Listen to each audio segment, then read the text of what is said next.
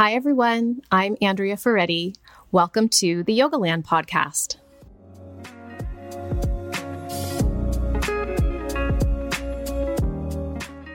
On today's episode, I interview Amy Ippoliti. She's a masterful, renowned yoga teacher and an environmental activist. In honor of Earth Day tomorrow, I wanted to talk to Amy all about the project she's been working on with her partner, the photographer Taro Smith. You've probably seen these amazing photos that they've created of Amy. She's freediving and doing yoga with whale sharks, manta rays, and dolphins. And it's all in the name of raising awareness of how our marine life is being threatened. If you haven't seen the photos, you can find them on our show notes page by going to yogalandpodcast.com. Enjoy my interview with Amy.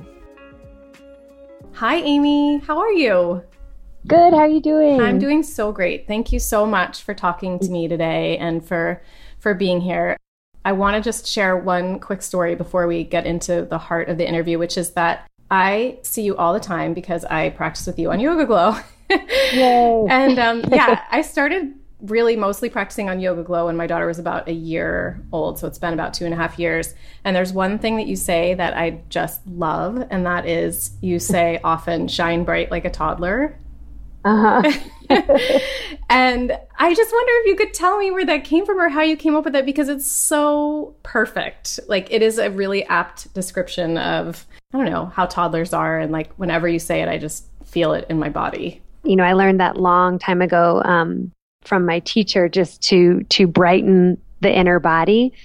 But when I actually went out to the playgrounds and looked at children, I feel like, like a stalker or something. But no, I would go to the playground and look at children, and I noticed that all the kids that were three years old and younger, contrasted with the kids that were older than that, that they all had this brightness inside that there was a length from their hips all the way to their armpits, and that their collarbones were actually square across with the base of the neck as mm. opposed to the shoulders dropping down away from the ears and sloping away from the base of the neck. But if you started to look at the four year olds and up, that started to change. They started to look more like the adults. And wow. I started I started like likening it to a toddler because if you look at them, they're just completely lit up. Yeah. And and we look at somebody, an adult who has their collarbone square across with the base of the neck, and we think they look tense or something, but actually,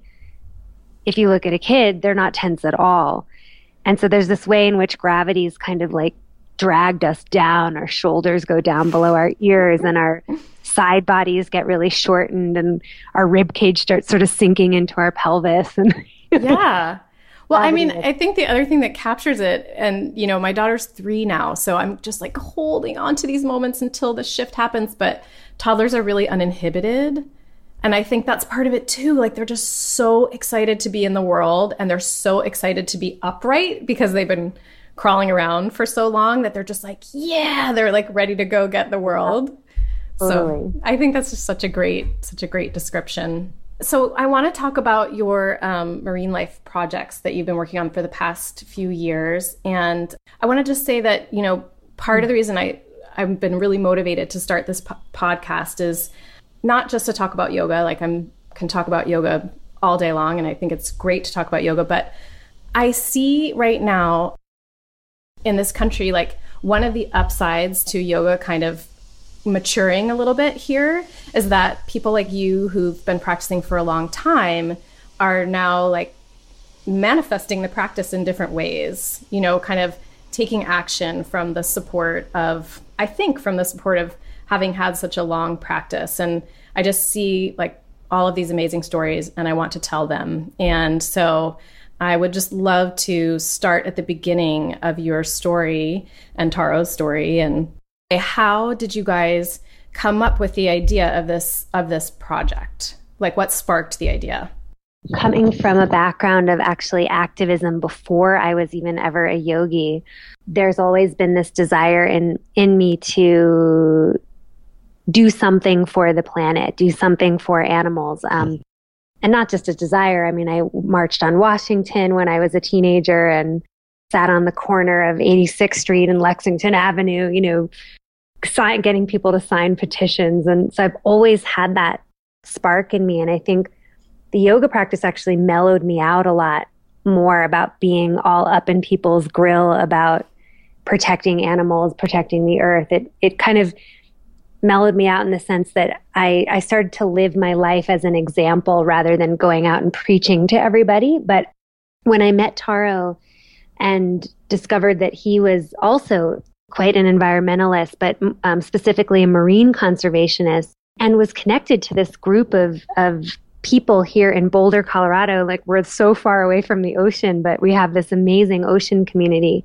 And uh, I found out that he was connected to that, and uh, was was really fascinated because I'd always wanted to be like a marine biologist or something, so that I could get out and help marine animals. And it never really panned out that way because I became a yoga teacher. but um, yeah, it was it was fascinating to to have this opportunity to go, wow, I could get on boats and look at uh, sharks and look at you know whale sharks and manta rays and and at this point, I mean, we're in such a race to save our ocean species from overfishing and extinction. You know, magnificent creatures like whale sharks and manta rays are just being harvested at unprecedented rates. Sharks are fished extensively to supply increased demand for shark fin soup and Manta rays are taken for their gill rakers for Chinese medicine. Dolphins are being extracted from the oceans, you know, to be put in sea pens and, you know, Sea World and things like that, harvested for their meat, you know, and despite like these, like the medicinal things that the Chinese think that, you know, the shark fin soup is medicinal or these manta ray gill rakers are medicinal. And there's no scientific proof that any of this is, is actually valid. Um, but these species are being pushed to the brink right now. And he was going on a lot of these missions to record sort of the the blood and the gore associated with hunting these beings. Um, and that's that's when I met him. He was doing more of that, and then he at some point was um, invited on a very different kind of of shoot, which was a shoot with uh, an underwater mermaid, literally, and model, and an, and also um, one of the top base jumpers in in the world, uh, Roberto Mancino, and then Hannah Mermaid or Hannah Fraser. Uh, in the Philippines, and it was sort of like a fashion shoot with whale sharks, and it was like, what is this? You know, like we're so used to, you know, activists are so used to documenting like the horror mm. that goes on in in the world. And what that does is it like maybe informs people of what's really going on, but it doesn't necessarily make people excited about sharing the problem or raising the kind of awareness that you're looking for. It makes people kind of go, Ooh, I don't want to look at that. I'm going to run away now. Yeah. And so this new shoot was really interesting because it was like, wow, interspecies interconnection you know, or you know, interspecies connection, connection with humans and animals. We share this planet with these beings. And what if we depicted this in an artistic way that created a sense of awe? And so that's exactly what happened. When the imagery came back, it was, it just went viral. Mm-hmm. I mean, just huge. I saw those images and I was like, I want in. Mm-hmm. Like, I want to do this for yoga. Like, I want, I want to bring my yoga into it I love going underwater. I love animals. I love, you know, being, you know, being underwater. Mm-hmm. like just like mm-hmm. I'm a big swimmer.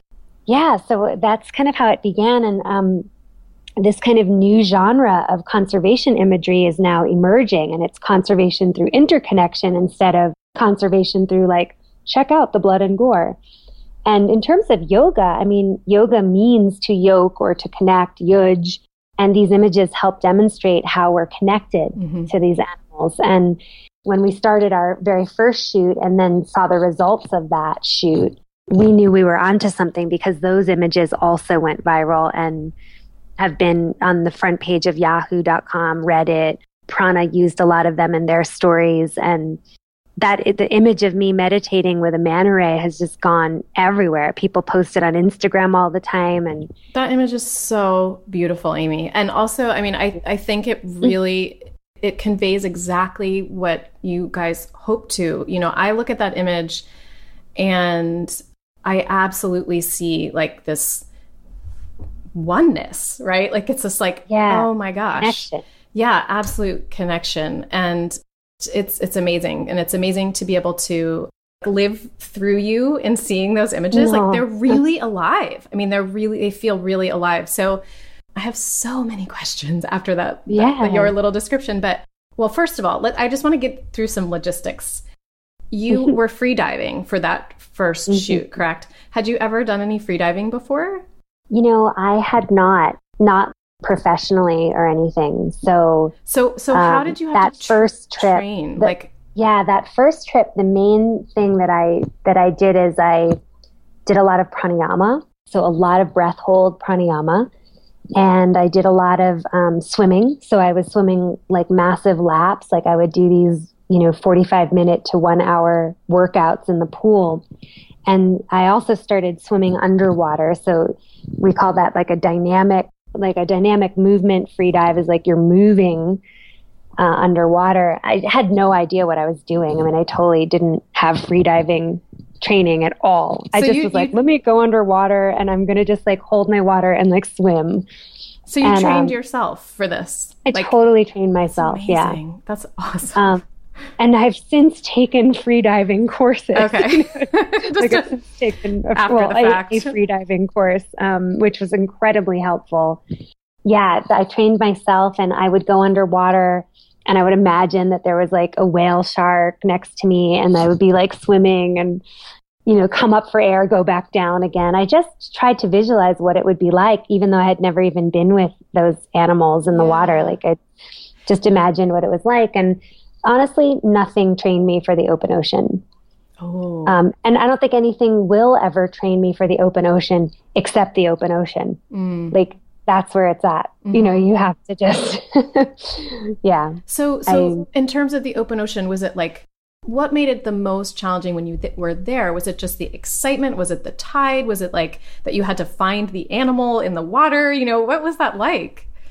Well, it's, you know, we've been on a lot of different trips and the animals are all very different, but it requires an extreme amount of patience because, you know, you don't want to be like this obnoxious, you know, this obnoxious sort of like tourist that's like lunging toward the animals and right. like swimming after them and chasing them. So we we're really conscious. So we are patient and we tread water and we wait. Mm. You wait till they come to you. Oh, that's so nice. And so you're you're basically treading water a lot. And that's where open ocean is so different because I never imagined that I'd be treading water and then, oh my God, the animal's here. Here comes the animal. and it's like dive down to be with the animal. And that treading water, it's like it's burning oxygen. It's, sure. it's making your heart beat. And so then you go down and you're holding your breath. Meanwhile, you've been expending all this energy. Most free divers, they breathe up for a dive. So they are in com- a complete state of shavasana before they dive. Oh. So that's why freedivers can stay down so long is that they're they actually lay in the water face down with their snorkel on and they're just in shavasana expending no energy.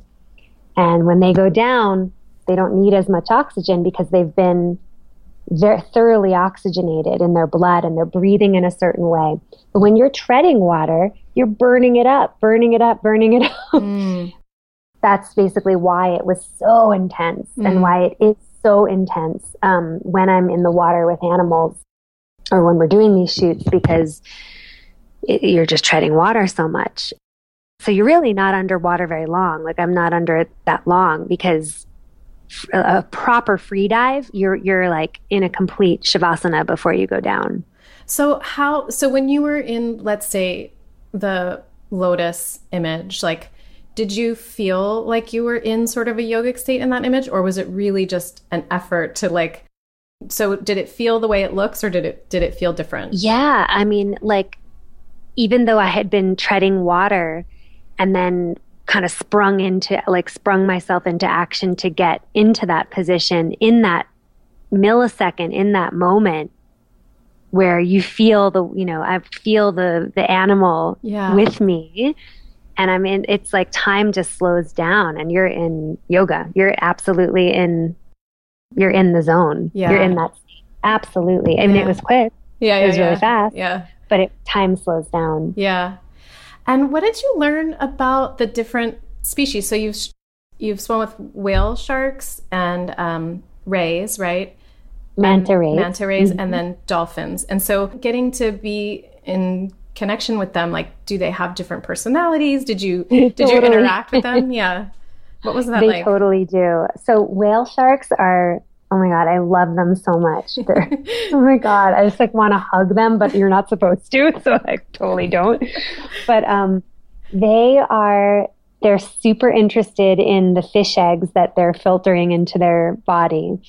And so they really could care less that you're there. It's hysterical. Like they're just like lumbering through the water, but they're completely conscious of you at the same time. Like they could care less, but they're completely graceful and conscious of your presence. So like if they found themselves, you know, coming into a head on collision, say, they just so gracefully maneuver around whatever's in front of them. And they're about as big as like a school bus, right? Like they're they're just oh yeah enormous. Yeah, they yeah. can be up to forty feet long. Even though they're really large, they, they they can't maneuver as quickly. So you do, you know, it's really important to be conscious of them and not go toward them or like mess with them and that kind of thing. But despite how large they are, they're incredibly agile in, in the water at the same time. It's really amazing. Hmm. But they really could care less. I mean, I could have been like a like a log of driftwood floating, and they're just like, ooh.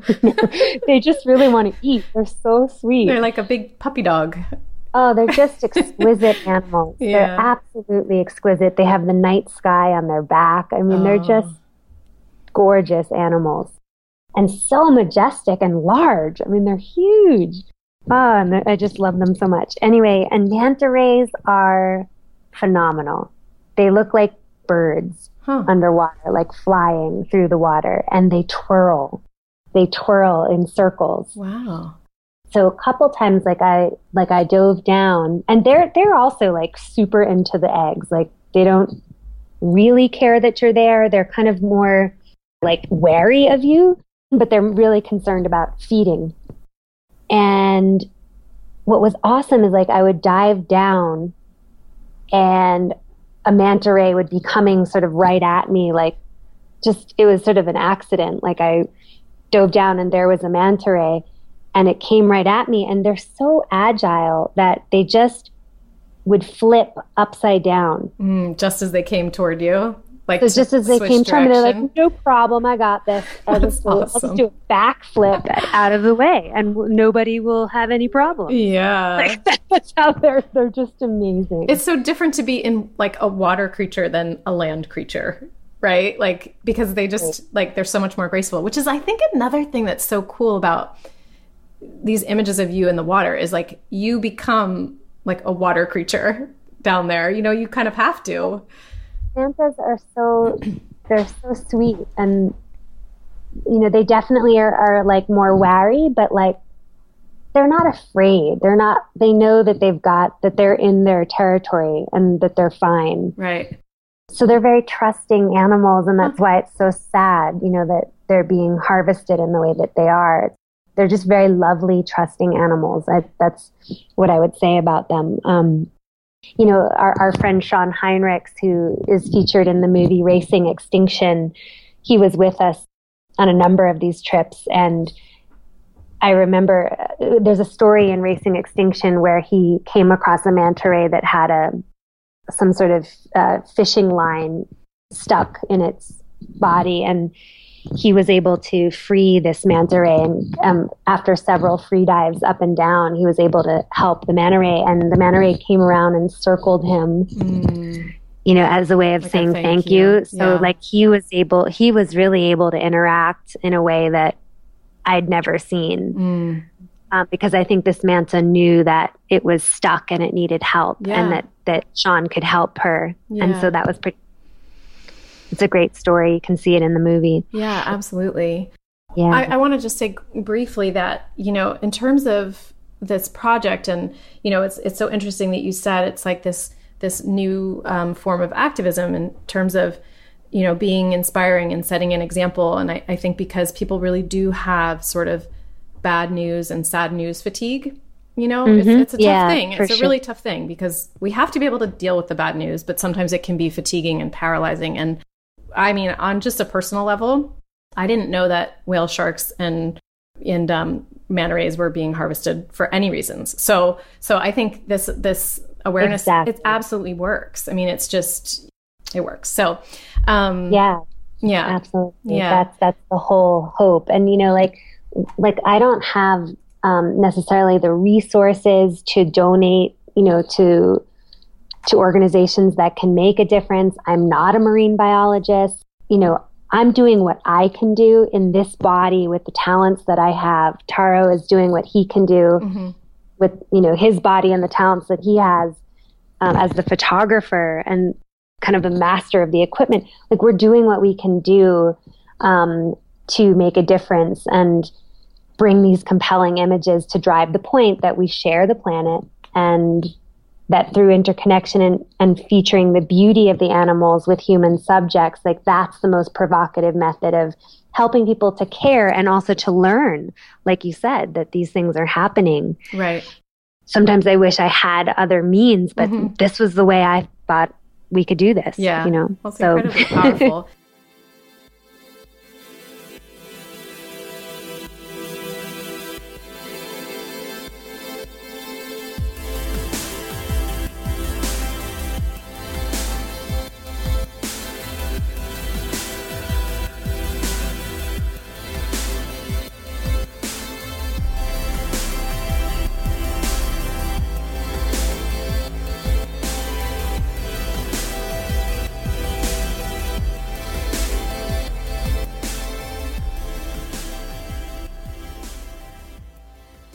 So the second yeah. trip that, that, well, the second set of photos that I've seen are swimming with dolphins. Is that right? We've done a few trips with dolphins. Yes. Yeah. Yeah. well, you brought up SeaWorld, so I just kind of need to go there for a moment and just I just want to get your take on things. If you haven't seen Blackfish, for anyone listening, you know I, I highly recommend that movie to just kind of understand um, some of the things that have happened at SeaWorld. And I saw, I think it was in the past week that they've decided yeah. to stop doing their theatrical orca shows, which is really great news. And they've stopped doing, they're going to stop doing their breeding program of orcas mm-hmm. in captivity, mm-hmm. which is also great news.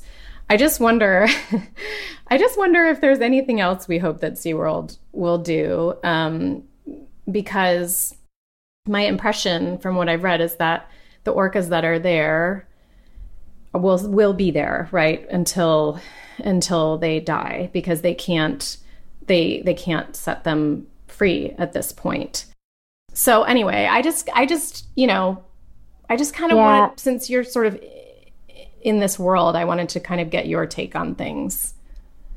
Yeah, well, I mean, I think SeaWorld stock prices, you know, just plummeted after the documentary Blackfish was released in, I think it was 2013. Mm-hmm. Um, there were class action lawsuits filed, and um, all sorts of things. And I think that they they finally got the message that uh, you know that they need to do something to get the public support back up. And so it's definitely a step in the right direction.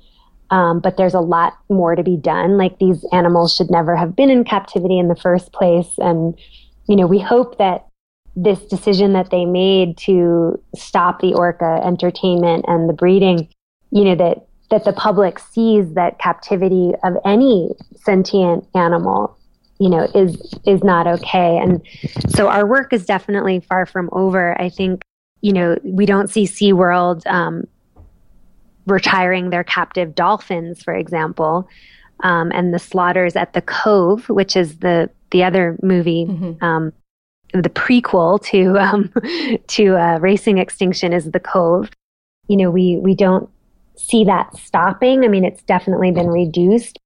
But I also think that there might be some hope that SeaWorld is going to do more of like an educational thing, almost like the Monterey Bay Aquarium, like mm. that, hmm. that maybe they're going to be doing something that makes a contribution, you know, to just to marine life in general. I don't, I don't know, but we, it's, it's sad to me that there are still dolphins in captivity. And I think a lot of um, activists like like um, people for the ethical treatment of animal, the Humane Society, they are really hoping that SeaWorld would consider letting these orcas live out the rest of their lives in ocean pens where at least there's like more room and there's ocean water coming in mm. and just a little bit more of a a safe environment for them, but more oceanic, mm. if you will.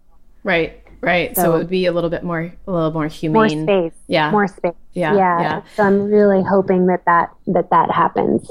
Yeah. I was, I was wondering about how kind of heartbreaking it must be for you to be, have been so close to dolphins and then think about them being in pens. There used to be a dolphin pen in um, Golden Gate Park in one of the, I'm trying to remember the name. I think it was like I can't remember. It, it, there was there used to be an aquarium in Golden Gate Park, and there used to be a mm. dolphin pen, and it was so small. And I remember the first time I went down there, and the poor dolphin was just swimming back and forth like this. Oh. And I, I was like, this is just this poor animal is you know not well, like really just not a good situation. Yeah. And you know they've there are no dolphins in the aquarium anymore. They've completely shut that down. Um, but yeah, I just was wondering how that that must be to be to be so connected to those animals and and actually or maybe you can just talk about what that was like just what it was like to, to yeah. be with the dolphins well you know the dolphins um it's so interesting because like the different encounters I've had with different species of dolphin are so interesting. Like hmm. they're all so different. Like bottlenose are really playful and spinners are um, they really like hang out together and they're like during the day they're actually quite sleepy, but they're still really mobile. Most of my dolphin encounters haven't been like actually these like super magical, like, oh my God, you know, they're coming to investigate us and stuff. Like most of the dolphins were like swimming. They're, they're not like, like unicorns. yeah, they're like we're doing our thing. And the times that the time the best dolphin encounters I've had are actually when I'm on the bow of a boat and they're riding the the wake of the boat because they're just so playful uh-huh. and fun. Yeah. And so fun watching them surf the, the wake of the boat um, in the rear too, like just leaping out of the water, surfing the waves of your boat. I yeah. mean, just that to me is so so much. It's, it's just so fun. Yeah. Um, underwater, it was more like I don't know if.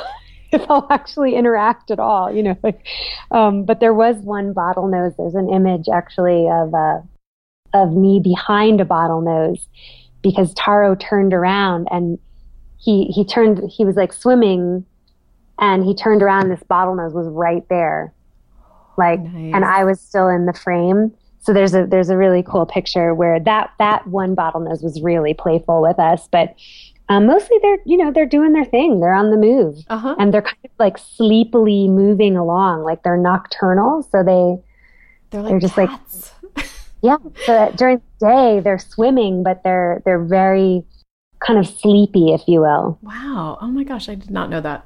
I did not yeah. know that. That's fascinating. But no, you see, you know, like you'd never see that kind of freedom. You know, they are experiencing their freedom. And you don't get that when you go to SeaWorld.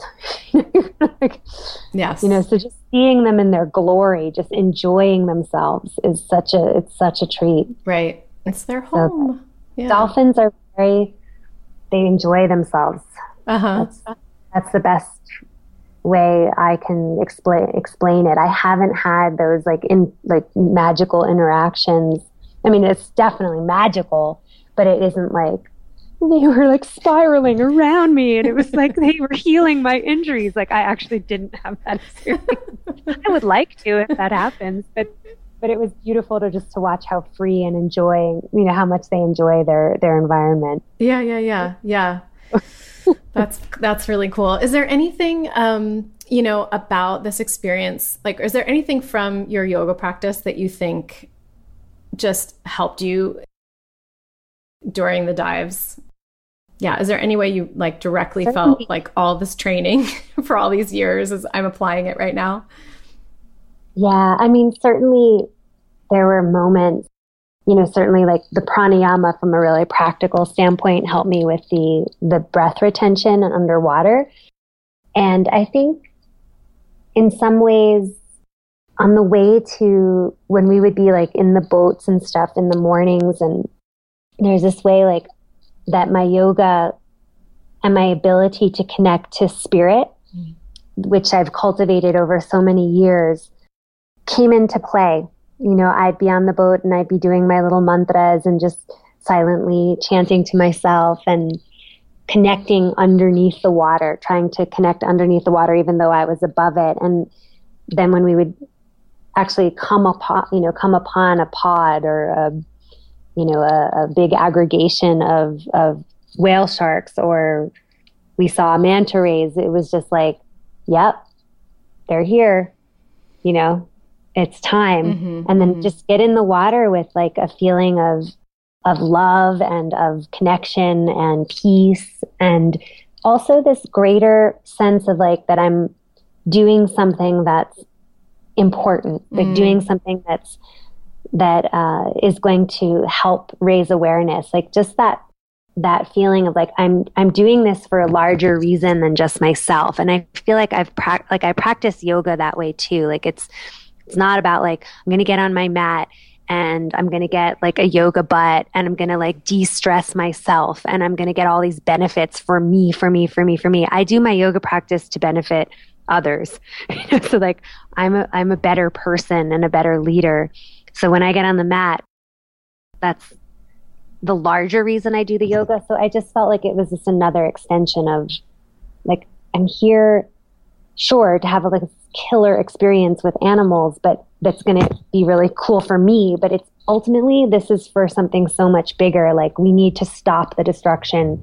We need to start getting people to appreciate the planet. Yeah. And that's that's why I'm on my mat and it's why I'm in the water right now. Yeah. I love that. that I love that. It absolutely makes sense. And I, I mean, I think it's pretty palpable. And I think it's, I think it's one of the gifts of having a long term practice. I mean, I don't know. I, I feel like for me, the beginning of such, for so many years, the beginning of practice was just like self healing and like it mm-hmm. was for mm-hmm. myself. It was for myself. There was like a lot of work that had to be done. There was a lot of healing that had to be done. And then once you get to a point, you can start to be of service more and you can start to feel like, oh, I have some power that some that I can use for good and I can take yeah. action. Well, because can, you did take care of yourself. yeah, yeah. So it's just, mm-hmm. yeah. I just want to put that out there for people who are who are new, you know, on the path. And if you're not feeling like that power yet, that in good time if you if you wanted to it, it comes like it you do start to feel like it is good for other people that you're spending that time on your mat absolutely. It's definitely a, a two-way thing. I mean the more you heal yourself and practice for yourself you are going to have that power come through you when you're in service to others or in leadership or in a teaching role. Yeah. You know you have the juice that you need. Right. Yes. Yeah the inner resources. Mm-hmm. yeah. Mm-hmm. yeah. Cool. Well thank you amy. What are you what are you up to these days otherwise? Like what are you enjoying teaching or what projects are you working on well i have a book actually coming out with taro on oh. the art and business of teaching yoga it's been a long time coming since really like 2002. I've wanted to write sort of the professional guide to teaching yoga. We started penning it um, back in 2012, finally. Uh-huh. publishing deal, and it's actually happening. So that hits the shelves on June 8th. And, um, you know, one of my passions is, is helping other yoga teachers to thrive and you know, to live green and live in the world in a way that inspires their students to change the world. Mm-hmm. So I really feel psyched about this book because I, you know, I, I, I want yoga teachers to feel like they have that they're empowered to actually have a career at this, mm-hmm. even though it's not necessarily historically been the most lucrative career or one that feels like it could pay the bills or put a kid through college or help support a family eating organic. But if we take it to a little bit more of a professional level and people start taking it seriously as their profession, not their hobby, we do have a shot at yoga teachers being able to make a viable career out of teaching yoga and therefore then inspiring others um, to have this lifestyle that again like we've been talking about this whole interview is like when you can understand interconnection, you can make the world a safer and, and more harmonious place to live for yeah. all creatures and, yeah, yeah, and humans. Yeah, so, that's great. That's something you've been working on for a while with with 90 Monkeys, which is um, it's mm-hmm. it's um, my understanding is that 90 Monkeys is like teaching programs and education that you guys do to fill in the gaps for yoga teachers. Like I know when I came out of my 200 hour training, I actually taught for a short time and I didn't have that support and I it really felt too challenging to become a teacher. I didn't I didn't know I didn't I just wasn't ready. Um, and mm-hmm. I didn't have the resources to do another whole training. So 90 Monkeys has ongoing education available, right? And yeah. um, and then you've got this book, which is great. And I'm totally with you. You know, I feel like my husband Jason, he he sees it the same way, which is that yoga teachers is a challenging profession. It's a it's a physically challenging profession. Um, it's it's you know people when they start teaching often have to teach a lot of classes a week and um, yeah. and it's a passion. And when it's your passion and then you start doing it professionally, it can be challenging. And so it, I think anything to support teachers and, like you said, to support them in feeling like they can be professional is just a great, right. great thing. So I am looking forward yeah. to reading your book. Where, where can people yeah, get it? And that, well, it'll be on Amazon, okay. but it's through it's through New World um, Library mm-hmm. is our publisher, and it'll be in bookstores. I mean, it'll be at all the conferences. Great. And, that kind of thing starting June 8th. But yeah, you're, you hit the nail on the head with, um, the professional piece and what 90 Monkeys is all about, filling those gaps, um, for, for teachers af- both after their 200 hour, but also we have a 200 hour training that we do. It's kind of the cornerstone of our curriculum.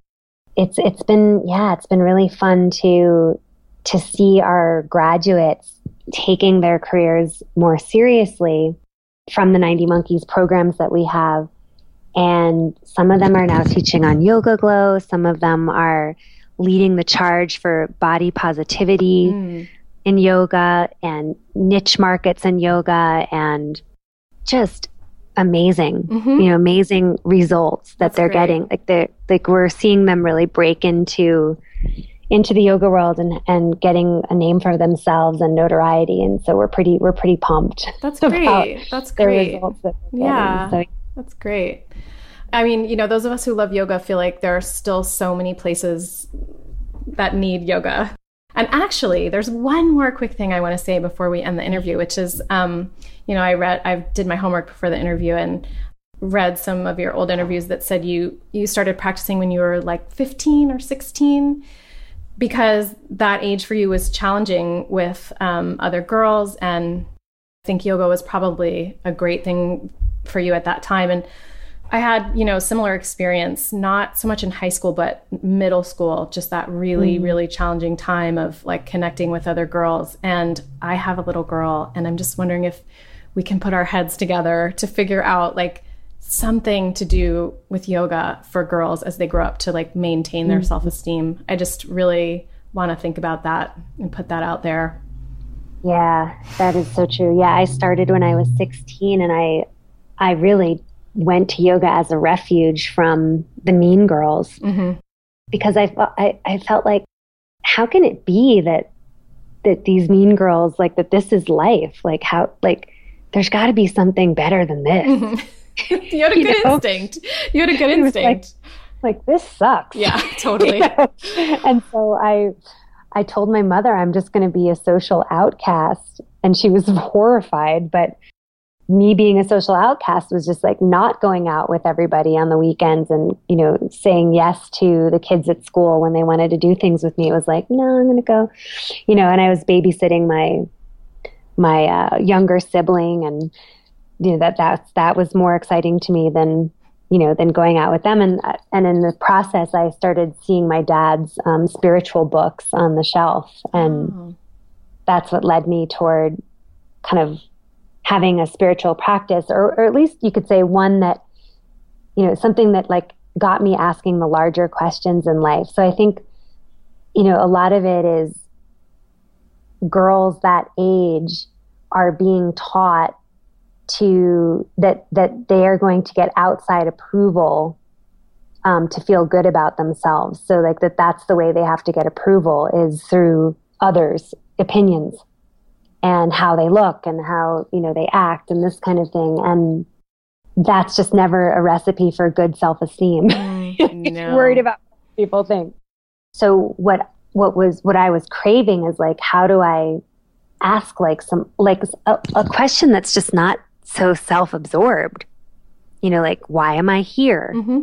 What's my purpose? Mm-hmm. What is life all about? Mm-hmm. Like what's nature all about? Mm-hmm. And that's what I craved. It was just like can I ask a different question here than like, what do I need to do to be one of the cool kids? Right. And that led me to read the Tao Te Ching. And like, then I started taking asana classes and, yeah. you know, totally far out yoga teacher. And I went to the health food little cafe around the corner and there were like hippies in there that now own Candle Cafe mm. 79 or whatever. Like they're, yeah, these were like the original founders in New York City. And they were like, yes, Amy, this, you know, whole wheat is more healthy than white flour. And like, they gave me like this whole education on like vegetarianism and like, you know, the whole thing. So like, I just was like, where do I find the cool people that are like Have doing meaning? Like, yeah, yeah, like it was this, this pursuit. And then I met like animal rights activists and environmental activists. And I started, you know, lobbying in DC, you know, with like River Phoenix and his whole family. Wow. And yeah. life took off from high school because I made this decision to go like, there's got to be a deeper question we can ask. Right. And so I think if young girls are taught to ask different questions, how do I look in this dress? Or like, what, you know, do you think that this is cool? It's like, no, no, no. Who are you? Why right. are you here? and you have and you have value beyond those things. You have value beyond those things because, like you said, the messages that we get um, everywhere are that women, you know, are valued for the way that they they look. Quite frankly, so starting that right. probably you're right. Like starting that message young and hitting it often is probably yeah. And I think I think, you know, the role models too, like having young role models that are free in their body and mm you know, like we actually have to get like the people that are in their early 20s and maybe in their 20s talking to younger girls as role models to go like, I am content in my body with, you know, this size, this shape, this color, this sexual orientation, this, you know, everything. Um, to see the diversity and to have that be okay and to have someone be so unapologetically cool with themselves as a role model. And what's so beautiful is that, like, when I was first starting to do yoga, there were no yoga teachers in their 20s. I mean, mm-hmm. all my yoga teachers were in their 40s, at least. Mm-hmm. And now we have so many yoga teachers who are like 18, 19, 20, 21, 22, like under 30. Mm. So we have so many great role models for these girls um, as yoga teachers. And they have to be teachers that are, you know, that are okay with their bodies and okay with like their professions and everything yeah, else. Willing to step into that into that role. Yeah. They yeah. need role models because because if they're following each other, that's just not so good. Mm. And I, I believe that across the board. Like I believe that younger students of yoga need to have older student or older teacher role models just as much as, I as an older yoga teacher need to still like be learning from a younger student mm. of yoga or teacher of yoga we need to learn from each other. Mm, mm-hmm. But but like multi generationally, it can't just be the same generation learning from itself. Hmm. That's just not healthy. I like that, and actually, I I mean it's important. Like yeah. there should be some of that, but there's got to be a multi generational learning going on. Yeah, I like that. That's, That's a whole really smart. Yeah. Yeah. I know I got you on another topic. Um, yeah. But yeah, I mean, I'm really inspired by younger feminists right now. It's like really helping my feminism to listen to Lena Dunham and to, you know, I mean, she's just these young women who, who I think mm-hmm. are so courageous. There's a lot of young women right now doing amazing things. So, so yeah, I'm with you. I'm with you. Well, thank you yeah. so much, Amy. I think I could talk to you all day. I want to be respectful of your time. no, I know. When am I going to see you next? I know. We'll figure it out. We'll figure it out. Thank you so much. And um, I'm going to put all of Amy's information, how you can find her, at the end of the show. Fantastic. Hey guys, this is Andrea again with just a few more things before I sign off. You can find Amy on all the social media channels, including Snapchat, which I think is so impressive because I have yet to try it, at Amy Ippoliti. So that's A M Y I P P O L I T I. I also want to say a special thank you to DJ Bhakti Styler, who helped me out with the music for this podcast. And if you haven't been to our blog, I have a blog with my husband, yoga teacher Jason Crandell, and we share a lot of great content there. You can find the blog at jasonyoga.com and then just click on blog. And while you're there, you can sign up for our newsletter, which goes out just about every two weeks and includes all the new content as well as info about when this podcast goes up. Show notes and links to everything we discussed today can be found at yogalandpodcast.com. Thanks so much for listening. Talk to you soon.